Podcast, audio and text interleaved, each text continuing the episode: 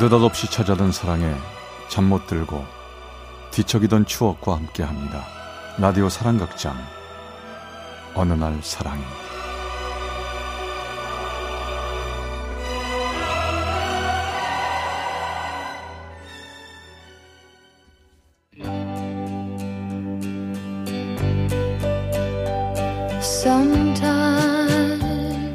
사랑의 체험수기. 어느 날 사랑이 제 355화 메시지를 삭제하시겠습니까?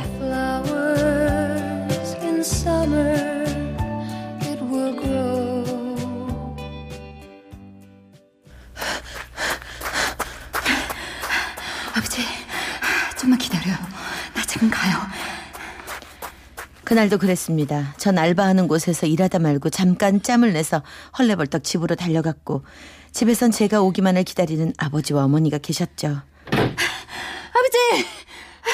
저 왔어요. 준비 다 되셨어요? 집에 들어가자 왠지 축축하고 차갑고 무거운 공기가 덮쳐오는 것 같았습니다. 위안 말기에 아버지가 내뱉는 절망의 숨결이 온 집안을 뒤덮고 있었기 때문이죠.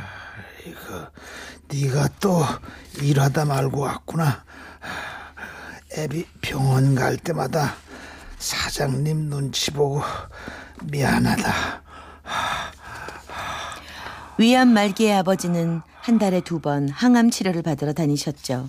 아버지 간호에 매달리던 어머니는 지병인 천식이 도지셔서 아버지를 병원에 모시고 가기 힘들었고 언니는 결혼해서 멀리 살았기 때문에 아버지의 병원행은 온전히 제 몫이었죠. 근데 문제는 병원까지 가는 방법이었습니다.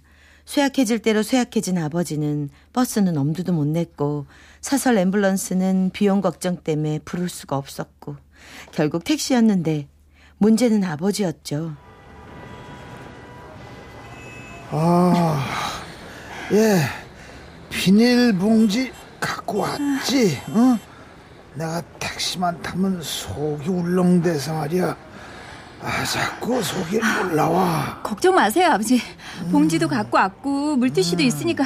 어, 어, 저기 택시다. 택시! 택시! 여기요! 저의 손짓에 우리 앞에 멈춰선 택시.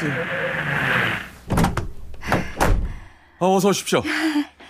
저 어디로 모실까요? 어, 문화병원이요. 아버지, 뒤로 쭉 기대서, 어, 편히 계세요. 아, 어르신이 어디가 편찮으신가 봐요. 아, 기사 양반. 내가 기운이 없어서 차가 조금만 흔들려서 멀미하니까 좀 살살 좀 달려주세요. 부탁해요. 예, 어르신. 조심조심 모실 테니 걱정 마세요. 출발합니다. 택시를 탄 곳에서 병원까지 그리 먼 길은 아니었지만 시간은 느릿 느릿 흐르는 것 같았어요.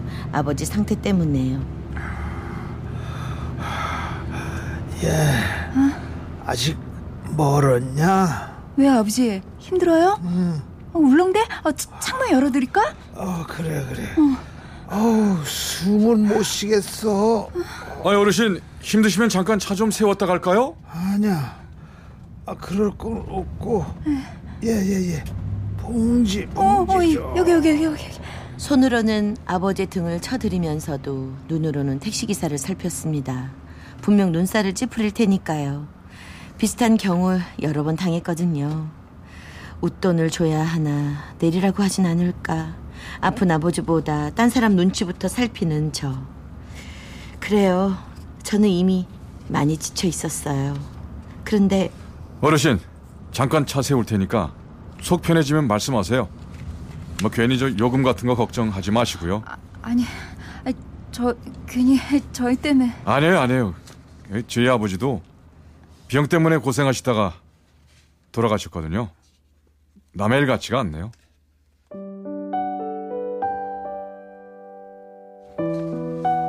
그러면서 우리가 눈치 볼까봐 차를 세우고 저 한켠에 가서 조용히 기다려주던 사람. 아버지가 더럽힌 곳을 별 말도 없이 조용히 닦아주던 사람. 그리고 다시 차가 출발해서 병원에 도착했을 때는 어르신, 저한테 오피세요. 제가 어부다 드리겠습니다. 저는 그만 눈물이 날 뻔했습니다. 그런 배려는 처음이었거든요. 저기요, 다음에 어르신이 또 병원 오시려면 이 번호로 전화 주십시오. 제가 모시겠습니다. 이 택시 타는 것도 쉽지 않을 것 같으니까 꼭 저한테 연락하세요. 저 시간 맞춰서 오겠습니다. 그리하여 우리 가족은 번번이 그의 신세를 지게 됐죠.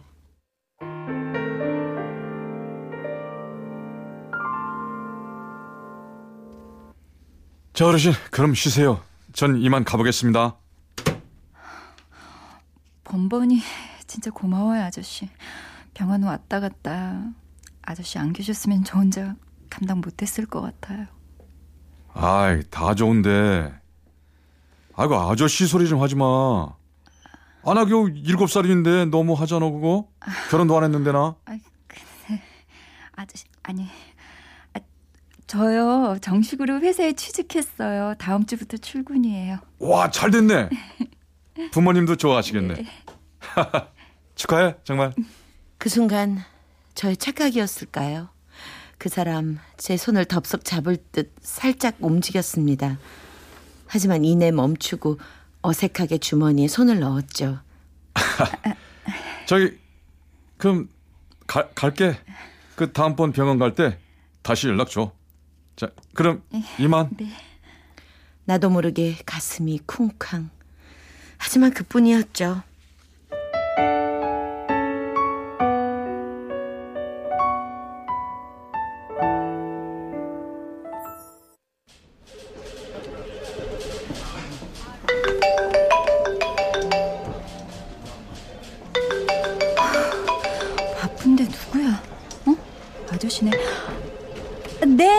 아저씨 웬일이세요? 아, 저기, 지금 밖에 비 와. 알아? 정말요? 어머, 정말이네. 아, 어떻게 나 우산 없는데. 어, 내가 퇴근 시간에 회사 앞으로 갈까? 태워줄게. 아니에요. 그러지 마세요. 미안하기 싫이. 어쨌든 말만 들어도 고마워요, 아저씨. 아, 또 그 아저씨 소리 또 또. 아저씨한테 아저씨라고 하지 뭐라고 해요. 어, 또. 어, 부장님이다. 아저씨, 나 끊어요. 부장님이 불러요. 그리고 그날 저녁 퇴근 시간 문자가 도착했죠. 회사 1층 안내 데스크에 우산 맡겨놨음. 비 많이 온다니 조심해서 집에 갈 것. 아저씨. 그날 퇴근길에 우산을 편 순간 전 문득 깨달았어요. 저와 아저씨의 마음이 같은 우산 속으로 들어가 버렸다는 걸요. 무늬도 없고 색깔도 투박하지만 탄탄한 우산 살이 받쳐주는 우산. 우린 어느새 그 우산 아래서 두 마음을 꼭 붙이고 있었던 겁니다.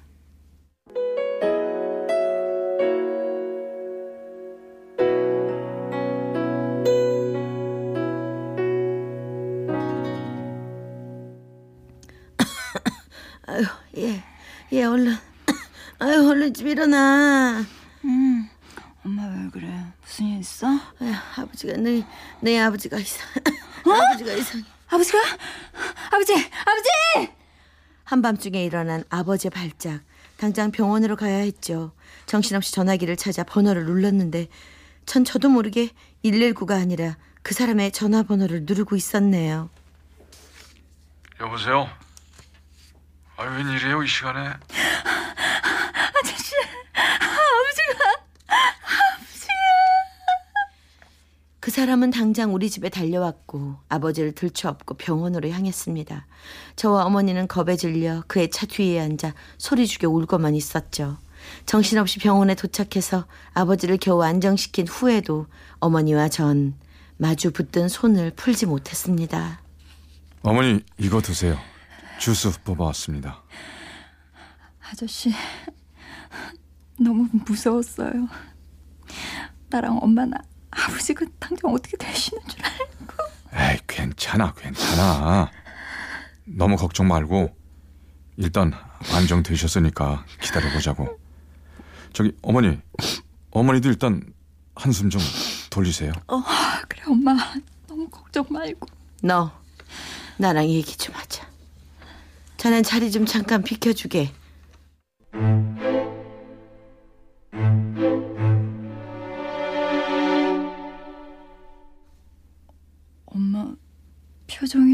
그래? 그래요? 나한테 뭐 화났어?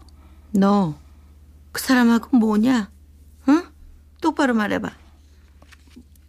뭐냐니 그- 그게 무슨 소리야? 아저씨 말하는 거야? 그래, 그 사람 말이야. 너 그 사람하고 무슨 일 있어? 아, 왜 그 사람이 너한테 반말이냐? 아, 그거야. 아저씨 나이가 나보다 많으니까 그런 거지. 많지 않아. 뭐라도 그렇지.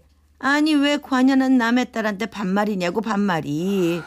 아니, 그리고 나한테는 왜 자꾸 어머니, 어머니 그래? 어? 내가 그 사람 엄마야? 아니요. 엄마, 대체 왜 그래?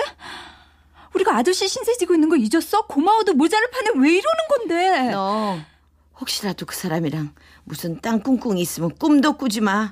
그 사람은 절대 안 돼. 알아들어? 엄마 그게 무슨 소리야? 아저씨, 아저씨가 얼마나 좋은 사람인데.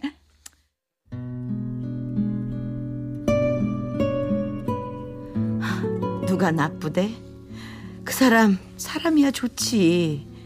좋긴 좋은데 너 엄마 신세 보면 모르니? 돈 없고 못 배우고 일가부치 하나 없지만 사람만 좋은 너희 아버지한테 시집와서 여태 고생하고 이제 니네 키워 한숨 돌릴까 했더니 아버지 저렇게 알아놓고 엄마는 네가 나처럼 사는 게 절대 반대다. 절대 반대야. 아니요, 엄마, 우린 그런 거 아니고. 우리란 말 하지 마 이거사. 저 사람이랑 네가 왜 우리야? 어? 저 사람 고등학교 중퇴 아버지 일찍 돌아가시고 어머니 제가 하셔서 혼자라며. 그럼 사정 뻔한 거 아니니? 너 저 사람이랑 엮이면 엄마 신세 되는 거야. 제발 이거사 마음 약해지지 말고 잘라버려. 남자 여잔 애초에 마음을 잘라야지 어영부영 냅뒀다가는 그땐 네 마음도 네가 어쩌질 못한다고 너 엄마 말 알아듣지? 응? 알았어. 알았다고, 엄마.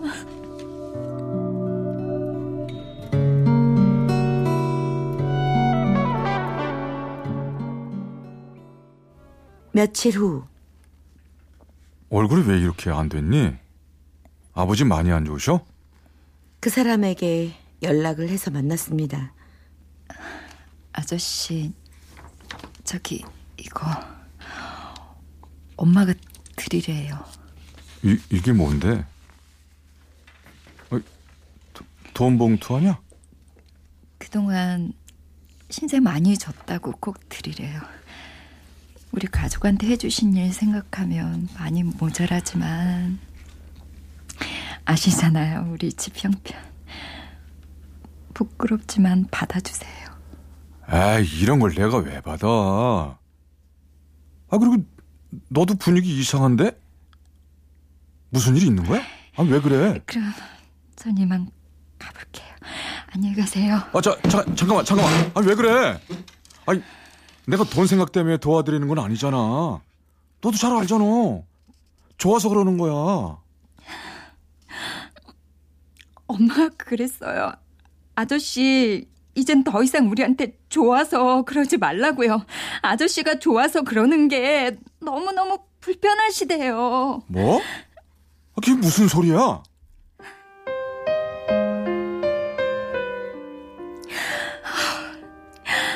아저씨! 아저씨 바보예요? 우리 엄마가 아저씨 싫다는 얘기잖아요. 아저씨는 안 된다는 얘기라고요. 안 되다니. 뭐가? 무, 무슨 소리야, 그게? 아저씨가 저한테 다정하게 굴고 기댈 어깨 빌려주고 우리 엄마는 그게 싫대요. 안 그랬으면 좋겠다는 얘기라고요. 세상이 빙빙 도는 것 같았습니다. 그때 전 정말 어렸나 봐요.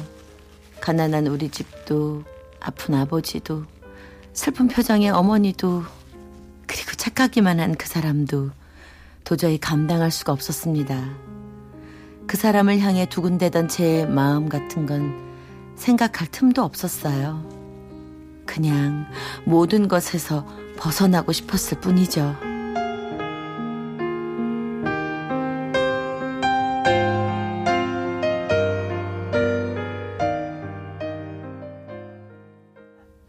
예, 지금 밖에 비 오냐? 아니요, 아버지. 비 안 와요. 그럼 꽃은 피었냐? 아니요. 꽃은 피었다가 다 지고 나뭇잎은 시퍼래요. 어, 벌써?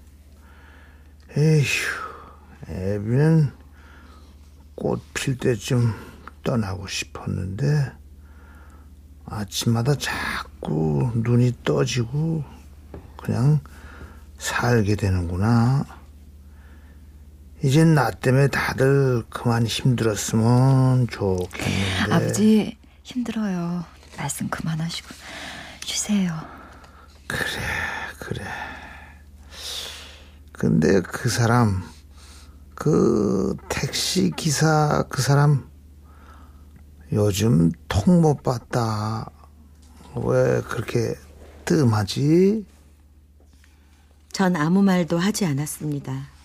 그리곤 아버지가 잠들기를 기다렸다가 조용히 휴대전화에 저장해둔 그 사람의 마지막 문자를 다시 열어봤죠. 난 가진 게 없어서 줄 것도 별로 없는 사람이다. 그렇지만 우리가 함께하면 나눌 수 있는 게 생기지 않을까? 아버지의 거친 숨소리를 들으며 문자를 삭제했고 그 후로 전 다시는 그 사람을 만나지 못했습니다.